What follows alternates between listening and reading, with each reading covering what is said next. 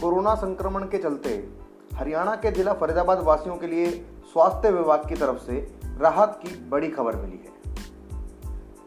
स्वास्थ्य विभाग की ओर से पिछले 60 घंटों में एक भी कोरोना संक्रमित नया मरीज़ सामने नहीं आया है तो वहीं इन्हीं घंटों के दौरान तीन कोरोना संक्रमित मरीज़ ठीक होकर अपने घर चले गए हैं। जी हाँ आपने सही सुना, पिछले 60 घंटों में जिला फरीदाबाद में एक भी नया कोरोना संक्रमित मरीज़ सामने नहीं आया है, बल्कि बड़ी उपलब्धि की बात यह है कि तीन कोरोना संक्रमित मरीज़ ठीक होकर अपने घर चले गए ठीक है?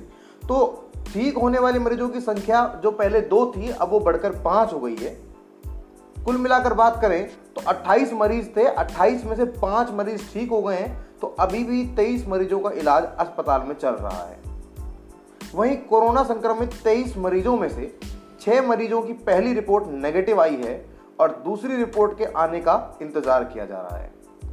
उम्मीद है कि यह छह मरीज़ भी ठीक होकर वापस घर चले जाएँगे। नेगेटिव आने वाली पहली रिपोर्ट में तीन मरीज़ जमात से जुड़े हुए हैं तो तीन अन्य हैं। इस बार में अधिक जानकारी देते हुए केंद्रीय राज्य मंत्री कृष्णपाल गुर्जर ने बताया कि लोगों को चिंता करने की ज़रूरत नहीं है, बस सावधानी बरतने की ज़रूरत है। वहीं कृष्णपाल गुर्जर ने पलवल के आंकड़ों का भी साफ़ किया। इसके साथ साथ मंत्री ने सभी किसानों को भरोसा दिलाया है कि उनकी फ़सल का एक एक दाना खरीदा जाएगा और साथ ही जिन किसानों की फ़सल यमुना के उस पार उत्तर प्रदेश यानी यूपी में है, वहाँ तक जाने के लिए भी जिला प्रशासन नाव की व्यवस्था कर रहा है। तो फरीदाबाद वासियों के लिए स्वास्थ्य विभाग की ये बड़ी खबर थी, जो मैंने आपके साथ शेयर की। इसे ज़्यादा से ज़्यादा शेयर करें और लोगों तक पहुँचाएँ। धन्यवाद।